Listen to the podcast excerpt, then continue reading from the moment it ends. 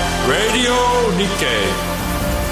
5時から正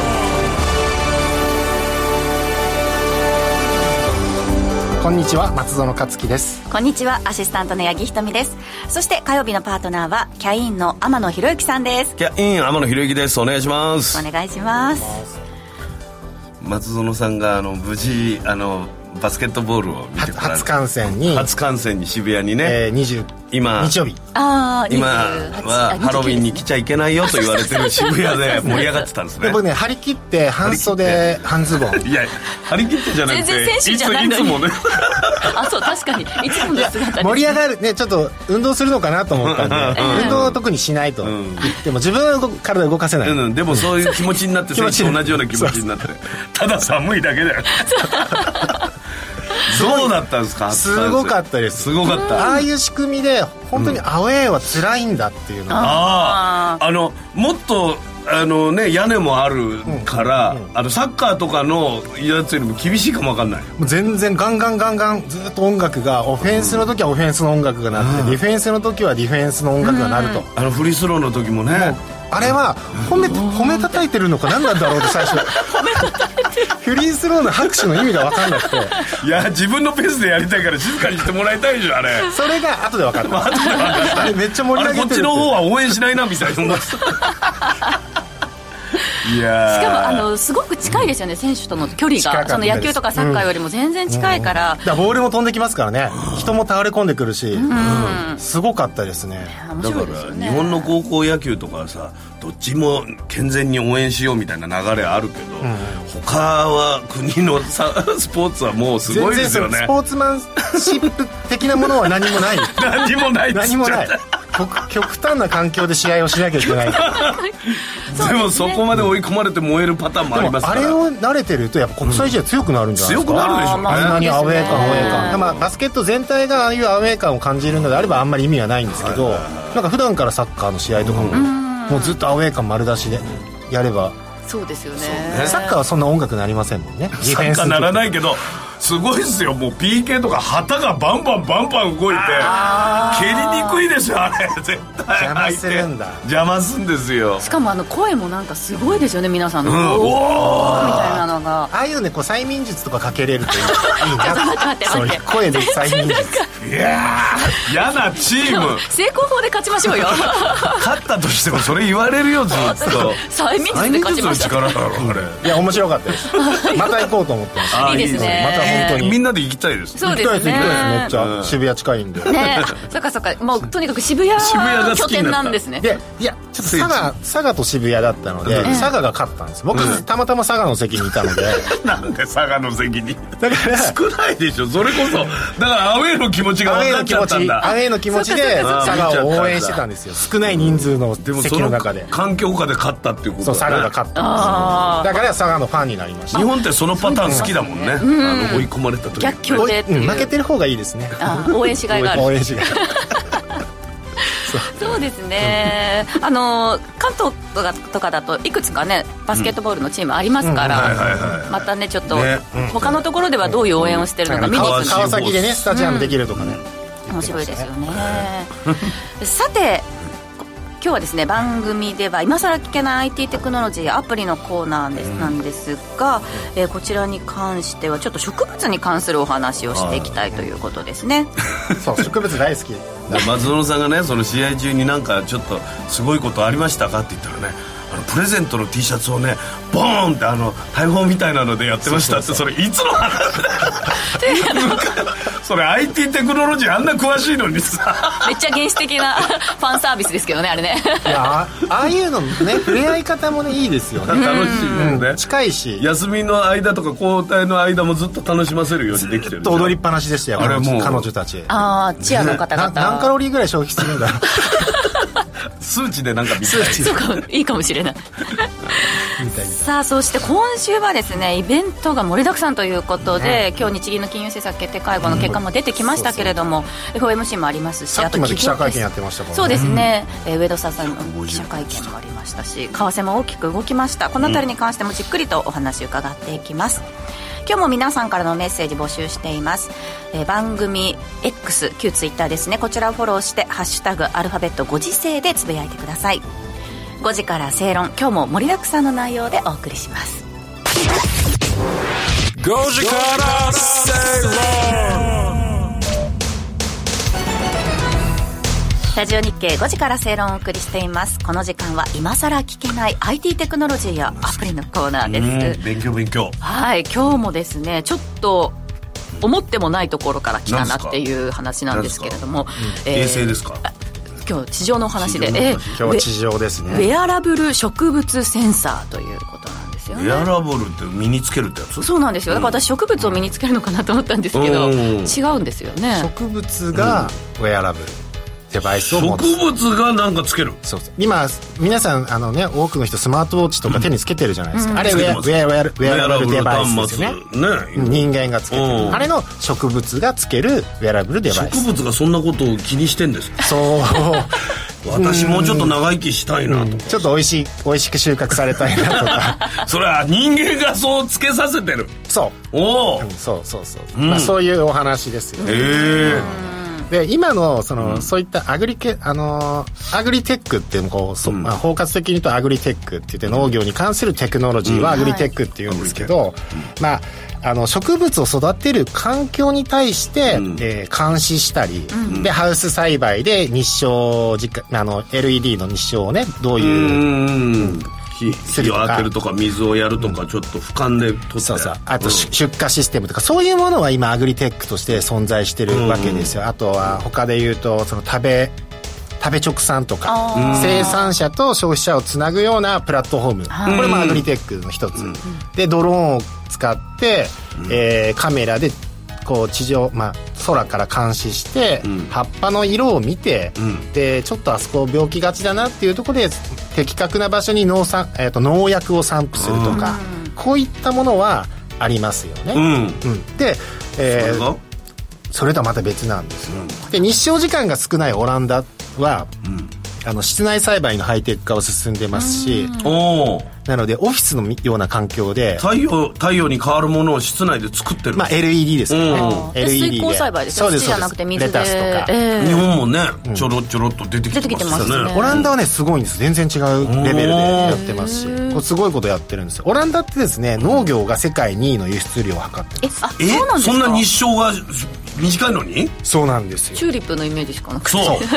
風があって太陽が当たってくるくる回ってみたいなイメージあるけど、まあ、あのこの世界の農産物輸出ランキングっていうのはこれあの農水省が出してるものがあるんですけど、1位はアメリカですアメリねカ当然日照時間もアメリカは世界ランク1位どでっすかからがダメでもどっかがどっか大丈夫かな確かにじゃがいもはなんか全体的に取れそうだしねオランダの場合はですねその、まあ、別テクノロジーも進化してるんですけど、その柿類って言われるバラ、お花あやっぱりあ花がらそうそう農かそう産か農産物の中にお花も含まれてるので、まあ、そういった輸出が活発化してる、まあ、全なので全体的に農農業に対するこう、なんか産業が活発なのでそういったハイテク、農業のハイテク化っていうのも進んでいるとかも入ってるわけかそうそうなるほどうん、だからすごいタバコとかねオランダはそういうのだから進んでいくわけですね、どんどそんうで今回お話しするのはそういったさまざまなテクノロジーが農業にも使われてる中でも、植物につけるウェアラブルセンサーのお話、うんで植物につけるって言っても例えば人間にスマートウォッチをつけた時って何が分かります心拍数心拍数血圧血圧、睡眠の質わかんないですけど酸素濃度とか、はいうんめちゃくちゃ分かりますよね、そういったバイタルサインが取れるじゃないですか、でもっと病院に行くと、MRT, MRT でしたっけ MRI 病院 MRI、うんうんあ輪切りの輪切り輪切りで、うんどこに脂肪がとか、うんえーどこの体のどこに悪い,、悪いがあるとか、そういうものが見て取れるじゃないですか、はい植物でもしそれを分かることができたら、何が起きるかと植だから物の今水がすごく順調にいってそういうのが分かるというか血流がいいなっていうのがと分かかるというそうそうちょっとうーん栄養素足りてない足りなてとないなとかか水分を欲していると干しかてるもうちょもうちょっと窒素がとか、そういうものが植物がウェアラブル植物用ウェアラブル端末が教えてくれる教えてくれる、そういうふうになると植物の健康状態が植物のバイタルサイン、これをね先に検知することができるので、悪くなる前にそうそうそう対あ策もがうできる人間と同じだ本当にそうなんですよ、悪くなる前ですようん悪くなった後に今は対処しているのが今のドローンで空撮をして、あここら辺はちょっと虫食いがあるな、っていうことで今農作農薬を的確に散布してますけどそれってもう手遅れじゃないですか、がん化する前にポリープを取るみたいなことでしょだかそうそうそうらポリープを発見するようなのをウェアラブル端末でやっちゃうってこそとうもう植物がつけてるんですよもあう健康状態を教えてあげちゃうあすごい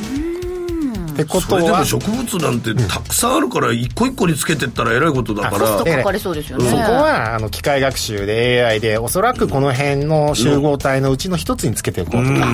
視聴率期みたいなねそうです視聴率的 な考えそうそうそう100エリアの中だったらこう一そう個そつうけそとうそこううそうみたいなそうそうそううんなるほどそういうものですよそれをやっていこうという流れがあるんですかあります、もう来年はこれがかなりフューチャーそうするとななんですか事前にこのダメな食べあの食物ができにくいくはなるってことですかそういうのうんあのー今までは植物の中身のバイタルサインっていうのはあの厳密にこう、まあ、研究では行われたわけですよね、新しい植物を生み出す時とかうーんに、そういうけんバイオ研究としては使はわいれはたわいけですよ、はいはい何かを掛け合わせたりとか新しい強くなるものを作ろうっていう時はちゃんと見てたとそう研究所で研究してたうんわけです、今回のやつは普通のあの農業の過程の中にウェアラブルデバイスをつけてバイタルサインをかあの、収集して、あれちょっとおかしいぞとなった時に必要な栄養素を与えたり、事前に水が足りないんだったら水を必要な量を与えたりすることができるあー経験と勘みたいなところに頼ってた部分を数字として対策ができるっていうことになるんですね,、そうですそうです職人さんがあこの葉っぱでこいつが虫がこれが出てきた時はこれだなみたいなのが、もう厳密にもっと科学的に分かるってことねもう事前に、分かるってことですそうなるとまあ農業に新規参入する方も増えるかもしれないですねもう農業に新規参入とかもイージーになりやすく環境としてねイージーになりやすくなるしかもそれをコン,、ね、コンピューターとか機械でさ対応できるようになったら、より、ね、参入しやすいよね、そだうっでてす ねで経験と勘でしかできなかったものが、だからとりあえず葉っぱにつけとけばいいよって言われて、つけとくだけですよ、究極のお寿司が握れる状態でいけるってことでしょ、そうですそうですそうです 背中見て修行しないそうそうでそうでもそうなったらまああの効率よく生産できるっていうところでが目指す世界っていうことですよねそうですそうです、なるほどね率を上げてそうですねなんかトマトとかもその水をギリギリまで絞ると、んうんうんその実が甘くなるって、でも、絞りすぎると枯れちゃうから、そこの塩梅がすごくその職人さんにとって職人さんっていうか、うん農家の皆さんのノウハウだっていうふうに聞美い味たこしとがあっくてさせるノウハウって日本のね、農家さんすごいですもんね、それがもうクラウド上で管理されるわけですよああじゃあもう甘いトマトをみんなが作れるようになるみたいな、当たり前のようにつ作れる、まあ、その光の調節とかもあの機械学習によって的確なきその日照量とかを与えることができるよしりなんか細かいのができそうだねできそうってことですね僕はなんか硬くて青っぽいのが好きだとかそういうのもね、そういう確かにのを好みに細分化ボタン一つですよボタン一つでチューニングして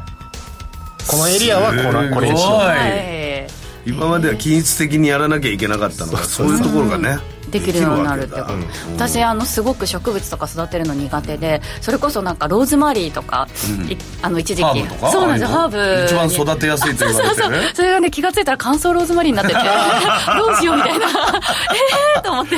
でそういうのとかもそれは今ねもうねすぐ買った方がいいのがあるんです何これねそんな三のあん和の三和ダイレクトさんかな、えっ、とパロットフラワーパワーわずかねこれわずか7000円ぐらいですよ7000円で7000円でもう市販されてもうるこれ普通に市販されてるんで Android と iOS 対応のアプリもあって、あの何がわかるんですかこうそれ花瓶に刺すだけですよこれねウェアレブルじゃないんですよまだ土に刺すだけなんですけど、えそうすると必要な明るさとか、温度大丈夫ですかとか肥料足りてるかなとかなるほど水分量大丈夫かなっていうの植物の代わりに喋ってくれるんだこれはそうです土の状態を把握するものですええ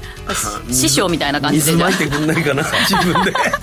そう水まく水まいてねスプリンクラー水まくのもいいですよちょっともっと面白いのは、何これあとまた別にあるのが、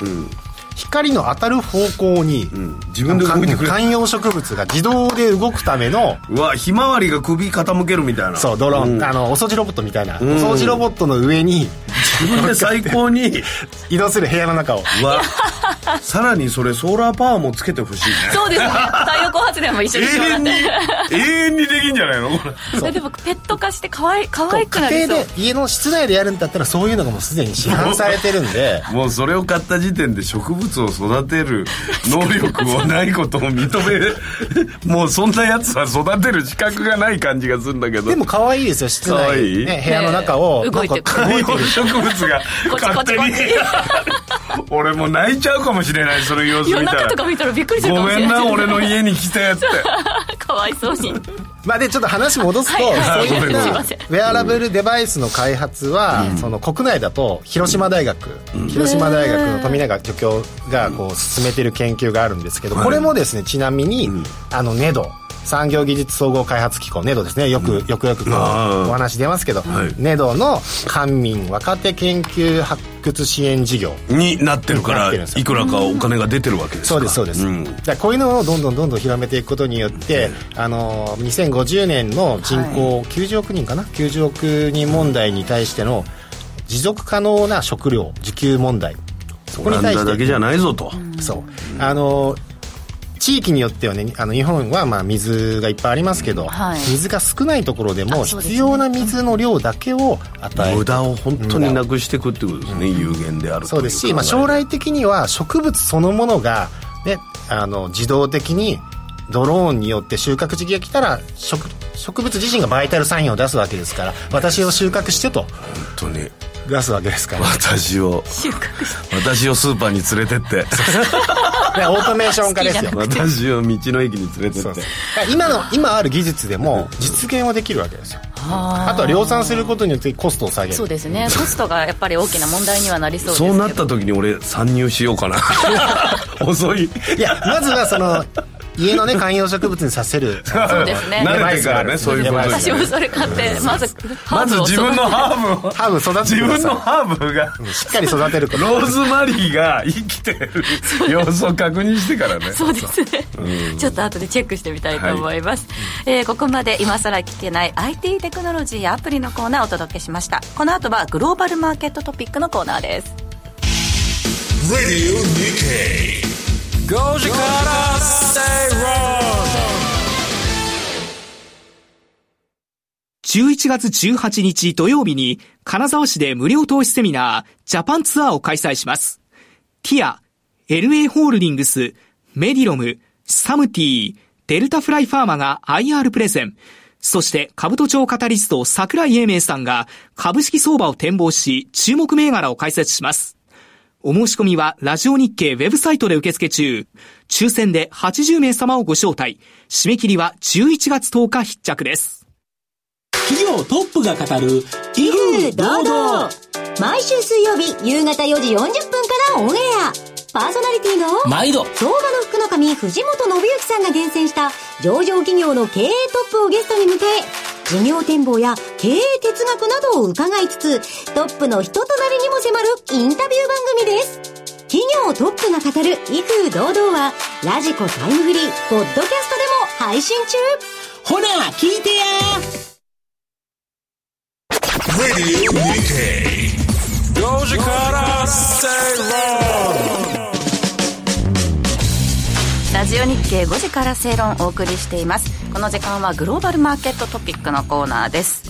えー今週はイベント盛りだくさんというふうにお伝えしましたけれどもまずは足元今日の日経平均ですが3万858円85銭で終えました161円89銭前場は、えーえー下落小幅安で終えたんですけれども、昼休みを挟んで日銀の金融政策決定会合の結果発表ありました為替も大きく動いて、えー朝方149円ちょうど近辺、8円ちょうど近辺ですかねぐらいの水準だったんですが、えー一気に150円台までうんまもうた、ね今150円32銭とか円安が進言ってんまだすということですね、えーまずは今日の振り返りからというところなんでしょうか、はいえーそうですね今日はまず2013年5月以来長期金利の、えー10年ものですね0.95をマークしたんですよ、まあその昨日前日に日銀の、まあ、今日日銀会合があったわけでそこに対する政策修正の YCC の柔軟化さらなる柔軟化引き上げするんじゃないかとか、そういったリークがあったので、まあ、一気に円高に触れてたんですけど、まあ、蓋を開けてみると YCC のあの柔軟化はもちろんするんですけど、あの長期金利の上限を1.0ってしていたものをめど、はい、メドってい日う銀文学ですよね、本当に、難しいんですよ、 ええめどにしたってことうです、ん今までは1.0%を超えちゃダメだよっていう強い意志があったわけ止ですめるレレッドラインじゃないけどこのそう1.0ってしてたものを修正した内容としては1.0はあくまでめどだから1.0程度、多少超えても、うんちょっと余白ができたってことだよね多少超えてもいいんだろうなって、でまあもう今0.95とかなんでもう目の前超なんでえるす可けど能性は全然あると、超える可能性はありますだから厳格に1.0で食い止めるっていうのを撤廃した形ですねまずそれが一つ、はいまあ、でもこれって YCC のこう形骸化につながってるもう意味ないんじゃないの YCC という状況ですね存在自体があんまり意味ないんじゃないのっていうでまずはその YCC の柔軟化がされたっていうのとあと、あのーまあ、これも分かってたことですけど、物価展望の見,、そうですね見通しですね23年度、うん、7月時点では今年の、えー23年度の物価展望は、えーまあ、コア CPI コアで3.2にしてたんですよねこれ、7月時点、それを3.8に引き上げる、20あの2024年度だと7月時点では1.7って言ってたものを1.9ですよ、もう2%近くっていうこもう全然コアとでですすコよアでね。で2025年も引き上げてきたんです1.8って言ってたもの1.9って結構ですねめちゃくちゃ上げてきてまして、あのーなんでここまで見通し大きくしたのって、まあ、やっぱ思うじゃないですか、はいずーっと見通し引き上げてきてるんですよね、つまり、これフェドもそうだったんですよね、前見通し誤っちゃったんですよ、フェドも見通し誤って、利上げ遅れちゃって、はいでも一気に引き上げざるを得なくて0.5の引き上げをポンポンポンってやったわけですけど、うんでまあ、日銀が同じようなことが起きるかっていうと、あのー展望見通し確かにずっとずれてきてるんですけど、フェドのように手遅れになるかっていうとうん手遅れになったとしても、あのーディマンドプル型のインフレが発生するわけじゃないので、まあ、賃金上昇がそうで発すね生するわけじゃないので時給もね労働時給もそんなにタイトになるわけじゃないし、なんか別に手遅れになっても、対応はできるじゃんて対応ができるというか、引き上げられないあでしょうねあ、なるほど。結局記者会見ずっときあの耳に入れて聞いてたんですけど物価見通しを情報してるんだけども情報修正しているんだけれども賃金上昇を今待ってる状況ですよっていう春闘のをを超えないとっていうことになってくるんですかね。そこをずっと言ってるんですよ春闘春闘って、うん。でこれはですね上田総裁第2四半これ記者会見の質問ですね、はい第2四半期や足元の決算を見ると企業収益が好調であることから、来年の賃金上昇には期待できると思っている、はい。で春闘の結果を待たず来年の賃金上昇がどの段階で見通せるかとかはわからないっていう、そのあーいつやるかわからないですよねって、でなんかこう結構賃金上昇との距離はまだこう距離感を感じられてるような感じでしたね、ああ、受けた印象としてはっていうことそうですねでかまたマイナス金利解除に対しての条件っていうのもこはうい質問されてる方いたんですが、目標達成そのマイナス金利解除の目標達成がどういう条件で生まれるかは基本的には物価上昇が賃金上昇に跳ね返り継続していくことどれぐらいの継続とみ、そう、継続をどれぐらいだと見るのかっていうところですよね。ここからさらに賃金が上がったことがんサービス価格を引き上げる好循環が生まれることまたはそのような観測ができるこでときた時にであり、来年の春闘はそのポイントの一つになるであろうあーということは、えーマイナス金利解除は遅くても来来年の春以しあの降春春の会合ですねだって出てこないですもんただあの今回もそうだったんです今今年もそうだったと思うんですけど12月末とか1月ぐらいからちょこちょこその賃金引き上げますみたいな、あの企業がニュースとして出ましたよね出してくるじゃないですか、ああいうのでも多分あ春闘で絶対まあ3%ぐらい上がるなっていうのが分かればそれより早くそう確信を持てればですよ、今度そこが上がったと分かっててもそこがさらにサービス価格に反映されないとって言ってるわけですよ流れねがねそれが好循環なので、そうかその好循環を生み出すまではまだちょっと時間見なくちゃ分か時んない間があるよねってうんなるほそれど具体的に数字では言ってくれないですねこうあなのてやっぱり2%ですよ2%あと2%の物価,り、あの物価上昇っていうのはずっとやはってるわけ絶です対やって、だから賃金上げてくれってことですね皆さんぜひお願いしたいですねってだからあれなんですよねいつも物価展望リポート物価があの 2%2% ってずっと印象づいてるはず皆さんはず、そうだと思うので、はいやっぱり見通しまた修正してきたのって言ってますけども物価の2%じゃなくてあの賃金を含むあの2%だっていうふうに印象づけてもらえればマーケットは全然ねあのそうだよね給料が上がって2%上がるんだったら別にねそうそうなんですよぜひちょっと微妙っていう形が今の日本の状況ですけども翻ってアメリカですね、アメリカに関してはいかがでしょうアかメリカの消費はですね、えっと、まずまずアメリカの決算さらっと、まあ、あのハイテク系が、まあ、僕的には数値はいいもん出てるんじゃないかと思ったんですけど、まあ、グーグルでちょっと崩れたのもあって、まあ、結構崩れてあんまり株価ナスダックもぐーっと下がりましたよね。うんでアメリカの消費っていうのは11月12月がピークになるんじゃないかなとも思ってます、はいでこう毎度言ってる学生ローンの返済問題、で自動車ローンの延滞率は過去最大だよっていう話もしましたでクレジットカードは今平均で、えー、22%ですよあの金利ええクレジットカード22%それ闇金みたいな感じで捕まらないですかカード使使えないじゃないですか22%でこの後話があるんですよお金借りてる人そうそういるのいますいますいますめっちゃ借りてますめっちゃ借りてんのはい22%で大好きなんですよあの借りるの借りるために生きてるような人たちなので借り借りるそれがないんだよな借りるてっていでう消費したい彼らは消費したい借り手でも払いたい、そそうそうそううなるほそどう連帯率もね過去10年で最大クレジットカードそういうことですよあとねアメリカのプロパティタックスって言ってその固定資産税不動産の資産を持ってる人たちって不動産持ってる人たちはい、これやっぱ州によって違うんですけど、カリフォルニアだと11月と2月の2期に分けてプロパティタックス支払うんですよプロパティタックスを支払うためにお金がないから、えー町金に借りて、え4ヶ月のあと無利子、無利子で借りてつなぎをなんとかしてなんとでかもしそてこから先はまた金利が高くなる今を今を生きる今を生きる今を生きるかっこよく言うそういう状況自転車そうですねもし自分の子供がしてたらちょっと一旦止めよこうのかカなっーてド思いま会す社けどにね返すためにこのカードを使うみたいなそうなん感でじですしょで、そこでちょっと注目してほしいのはあの BNPL はい、バイナウペイレーターそうです BNPL すごげえ存知です知らない何 B バイナウペイレーターっていうなんか、はい後でお金後払いなんです払っていいですよっていうやつです、ね、今買うでもお金は後で払っていいっていうあ制度なんですしかあもえつけってことつけるつけそるうつけ最近しかも結構その何ですかね増えてますよ日本でも日本で今ネット iPhone っ決済てそういう仕組みで買えますよ日本だと PayDay でも俺の中では絶対ない感じそんな口約束みたいなことやってんのもうそれめっちゃもう大人気なんですそ PayDay んなあの払ちゃんと払って成立してんのそれそうですそこが一つの問題ですやばいそうでクレやばそうでクレジットカードってすごく今金利が高いっていうのと、あのまあ、これちょっとペまた BNPL に関してはまた別の機会にちょっとあーごめんなさい詳そうですしねくお詳しく話しましょうか、はいでその今海外でこれがめっちゃ流行ってて、まあ、クレジットカードって予診審査の問題とかあるじゃないですか、うんあるよ一回ちょっと、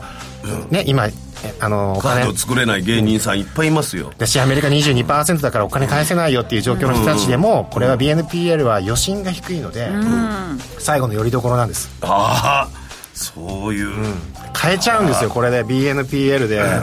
で手数料なしそ4ん分なでもう割まいことなわけだけじゃないでしょうまいことが 今今はうまい話ばっかりでも俺が破綻する可能性とかもあるんじゃな後払いにるとその分のまあ金利じゃないですけど、それは、えっと、あれにあの仕組みと一緒なんですが、えっと、例えば6回分割にしますとか言うと、そこから金利かかってくるんだけど、4回分割なら金利かかりませんよ手数料かかりませんよ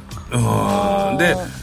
そそうやって4回で頑張って払ってる人はいいけどもたくさんでやってる人からそこに収益が生まれるそうですそうですだってまず、えっと、クレジットカードで22%で買い物してたけどどうしても、えっと、もう年末だしいろいろ買い物したい っていう今あ BNPL だってなってよしこ怖れがいまた貸しみたいでやっぱり怖いじゃんいやこれが今来てるやばいよそれ救世主みたいだけど結局お金払わなきゃいけないでしょつけつけですもんねやばいってでここからがすごいことが起きてまして、うんえー家具家電はこれ分かるじゃないですかちょっと高いあからと医療とうんまあか、ねお洋服とおか洋服とかうんうんね、わかりますよねわかりますうんなんとアドビが発表したあちょっとじゃあこのここおさらいしますねアドビっていうのは2023年アドビアナリティクスのあの公開データがあるんですけど、ホリデーシーズン11月から12月のホリデーシーズンのオンラインショッピング予測を発表したんですね、はいで前年比4.8%増の,、あの2218億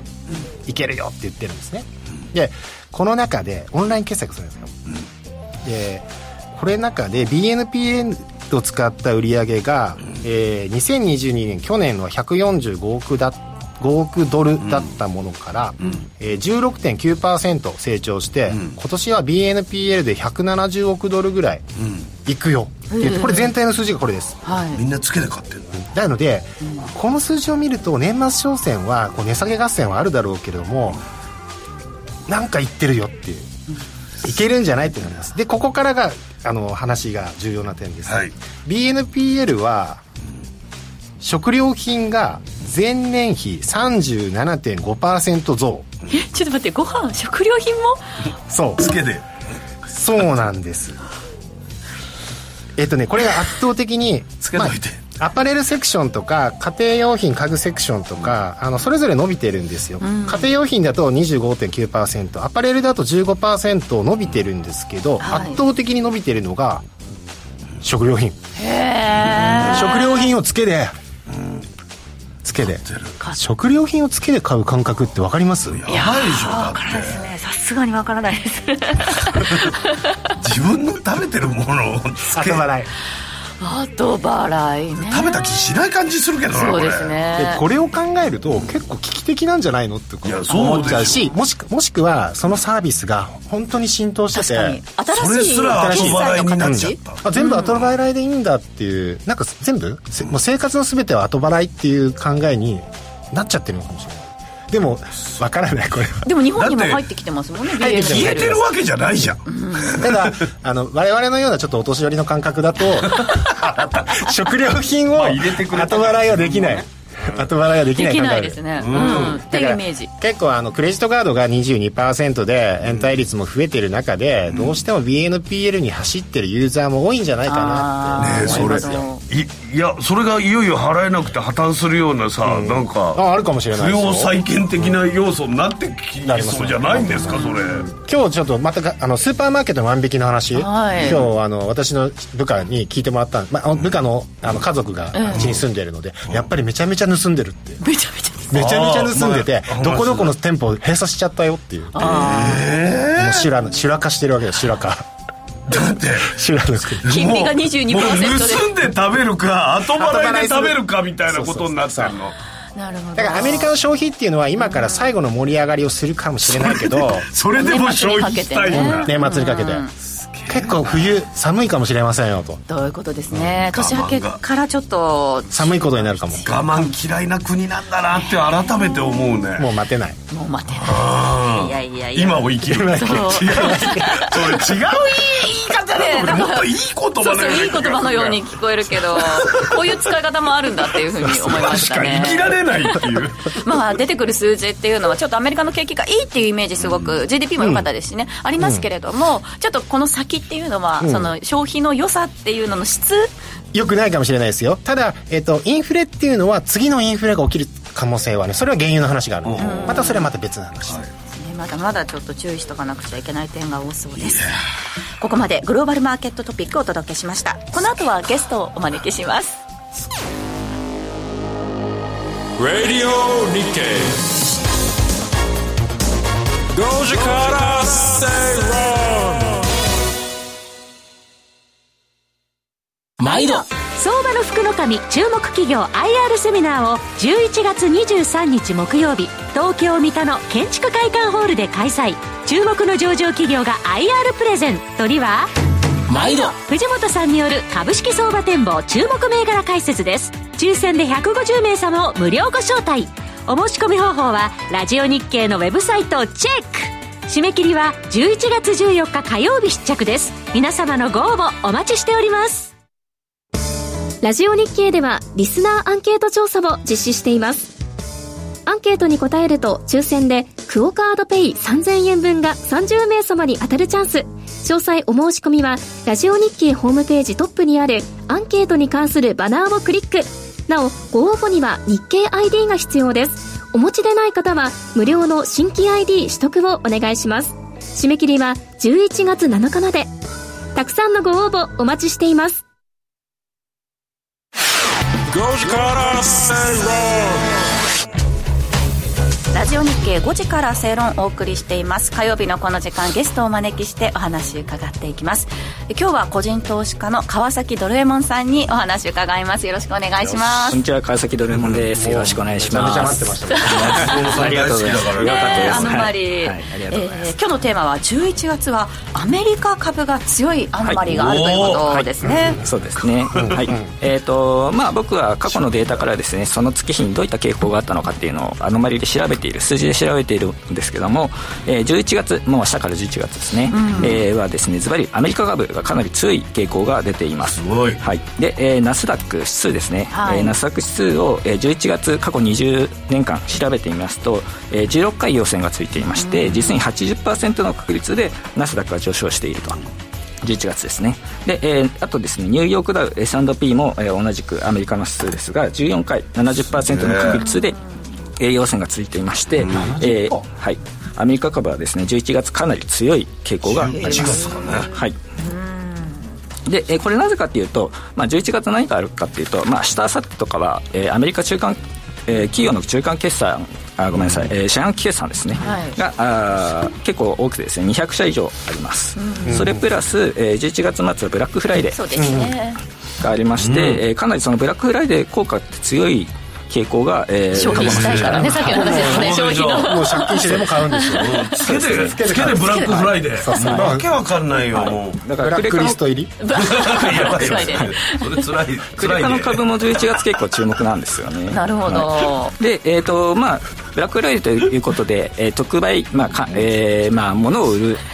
感謝祭になりますのでかなり小売業の株が強くてですねコストコ有名ですけども、はいコストコ株はですね11月の月足を過去20年間数えてみると18回。えー約90%の確率で11月の月足コストコは、えー上昇していると、で、はい、その他にも、えー小売業あごめんなさい、えー、とアマゾンと、えーホームデポ同じく小売業ですね、もう、えー、75%の確率で上昇していますので、えーまあ、ブラックフライデー効果か小売業はかなり株が堅調に、えー上昇している気がするかなこれは狙ということが分かりますで、えーブラックフライデーって、まあ、物を売るにあたって、えー物がなければ、えー売るものもありませんから、そうですねえー確かに生産業、えー加工とかがですねの株も同時に強くてですね、はいえー倫理株、えーこれはガスメーカーですね、あとシャーウィン・ウィリアウィリアムザ株、えーこれ塗料メーカーの株なんですけども、えーこれがですね過去20年間中17回85%の確率で上昇していると。すごいな極端に偏ってはい、 70超えが連発してんのそうですねかなり11月結構こういうデータが多くてですねその他にもですねえっ、とまあ高層製品をやっている、えーイリノイツールワークス株っていうのがあるんですけども、えーこれもですね過去20年間中11月は17回陽線がついていまして85%の確率で陽線がついていると。あと、えーキャタピラーですね重機メーカー、結構重機系も強いみたいでして、えーキャタピラーは過去20年間中80%あと農業機械をやっているディーラディーラーですねは、えー10 15回とですね75%の確率で、えー陽線がついているとで、えー物を売るにあたってやはりあの最近もうアマゾンとかも配送が、はいあ輸送がメインになってきますので11月それに関連して輸送株も結構上昇しやすい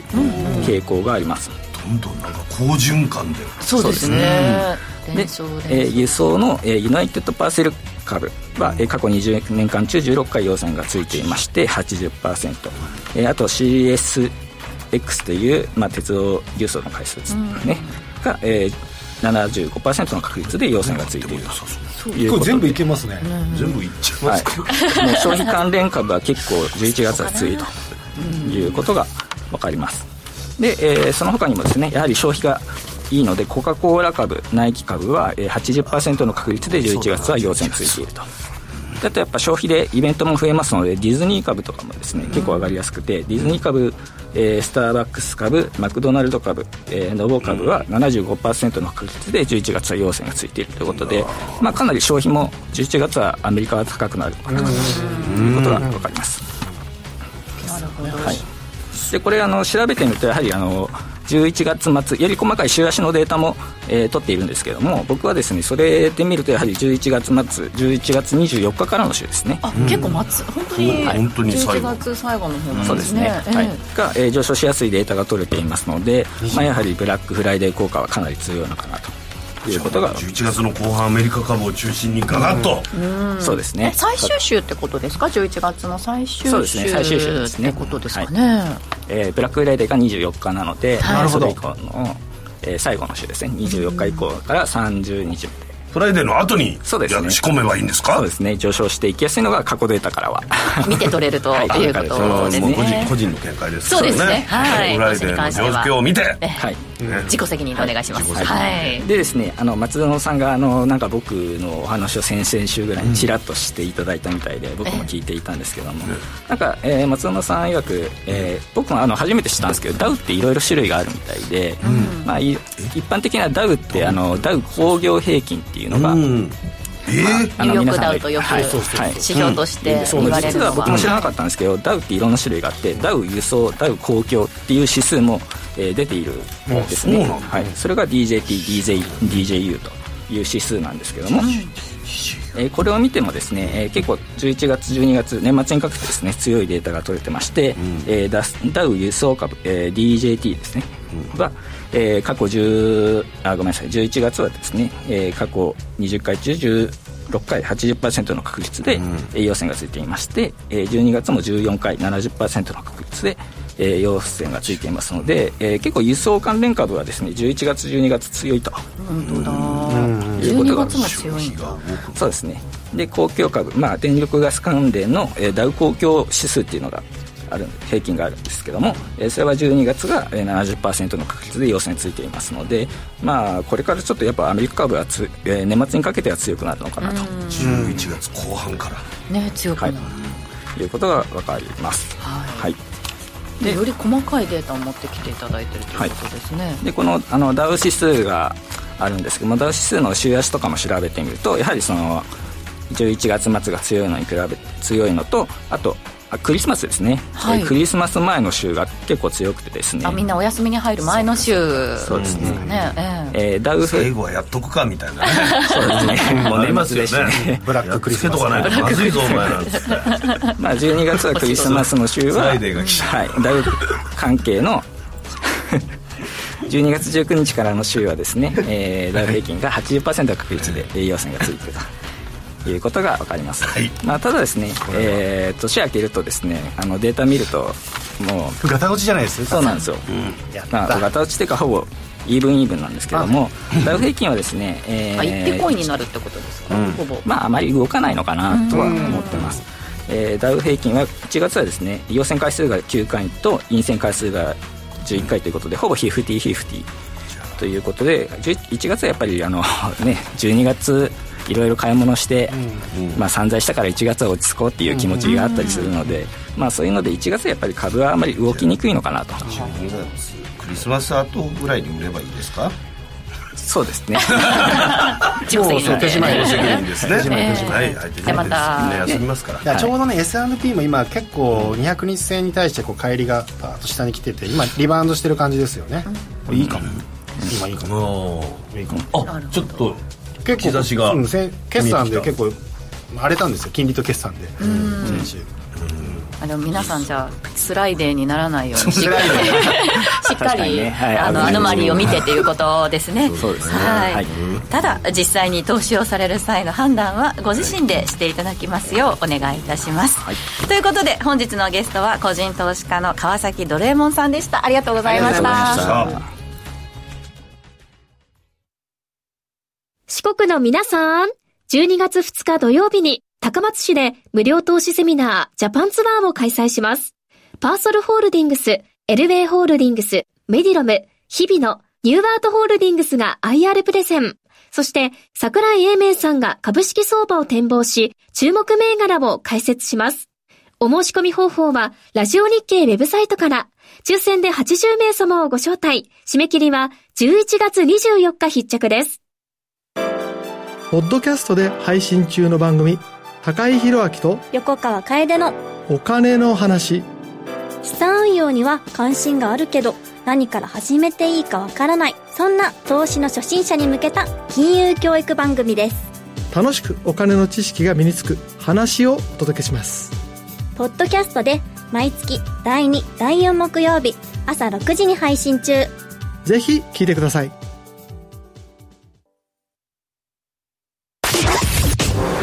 5時から正論ラジオ日経5時から正論あっという間にエンディングが近づいてまいりました今日のあの BNPL の話題でですね、うんうんあの X の方に皆さんメッセージをお寄せいただいたんですけれありがとうございまどもすみんな使ってるんじゃないですかあいやいやえ皆さんカード払いとその後払いあ違い何が違うのまかな、あ根本的に違う違うのは余震ですよね余震まあし信用力うん全然いらないですからあ BNPL の方はっていうことですねすぐだからより危険度が増してるような気がするそうですよだから救いの手に見えて本当に最後に魔の手がささやいてる感じもするよめっちゃそう最後の一歩ですごくいいんですよそれはあ のアメリカにとってはでもそれはなんか多分我々のそのね世代もそうですし文化もそうだからと思うんですけど向こうからしたら画期的な決済かもしれないしだってもしかしたらカード作れるまで待てないもう次のカードローン審査してもうもう待てないもう今 BNPL ならご飯買えるってなってでもし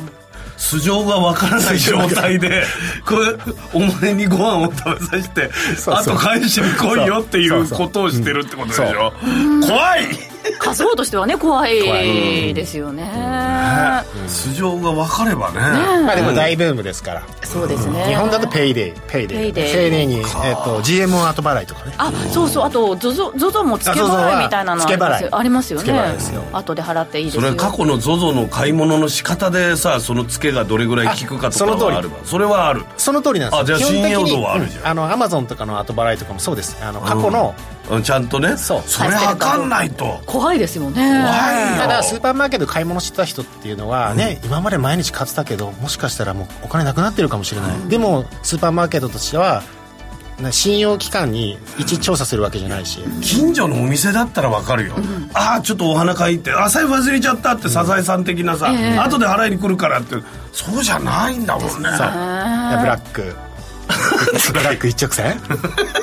いやーまたこのねアメリカ BNPL に関してはちょっと改めてそうですね皆さんにそうそうアメリカだとねクラーナってアプリがあるんです、そのその辺もそうで説す明しまねしょう、今更聞けないのところでじっくりとお話伺えればというふうに思います、い、やーなかなか、まあうん知らないところで世界が進んでるなっていう進のんでをるねまさかの付け払いが行われてるなんていうのちょっとね何でもいいので付け払いとかも体感しなきゃいけないですそうですねちょっと今度やってみようかなもうすぐ今すぐやってほしいいやや俺俺もうこの顔丸出しでテレビ出てて付け払わなかったなんつったらやばい よそうですねもうだからサービスは体験すると理解が深まるの深までるということでやりましょうちょっとじゃあ私も今度け払い教えていただくまでに挑戦してみようかなと思います、えーラジオ日経5時から正論ここまでのお相手は松園克樹と天野博之と八木ひとみでした明日も夕方5時にラジオ日経でお会いしましょう付け払い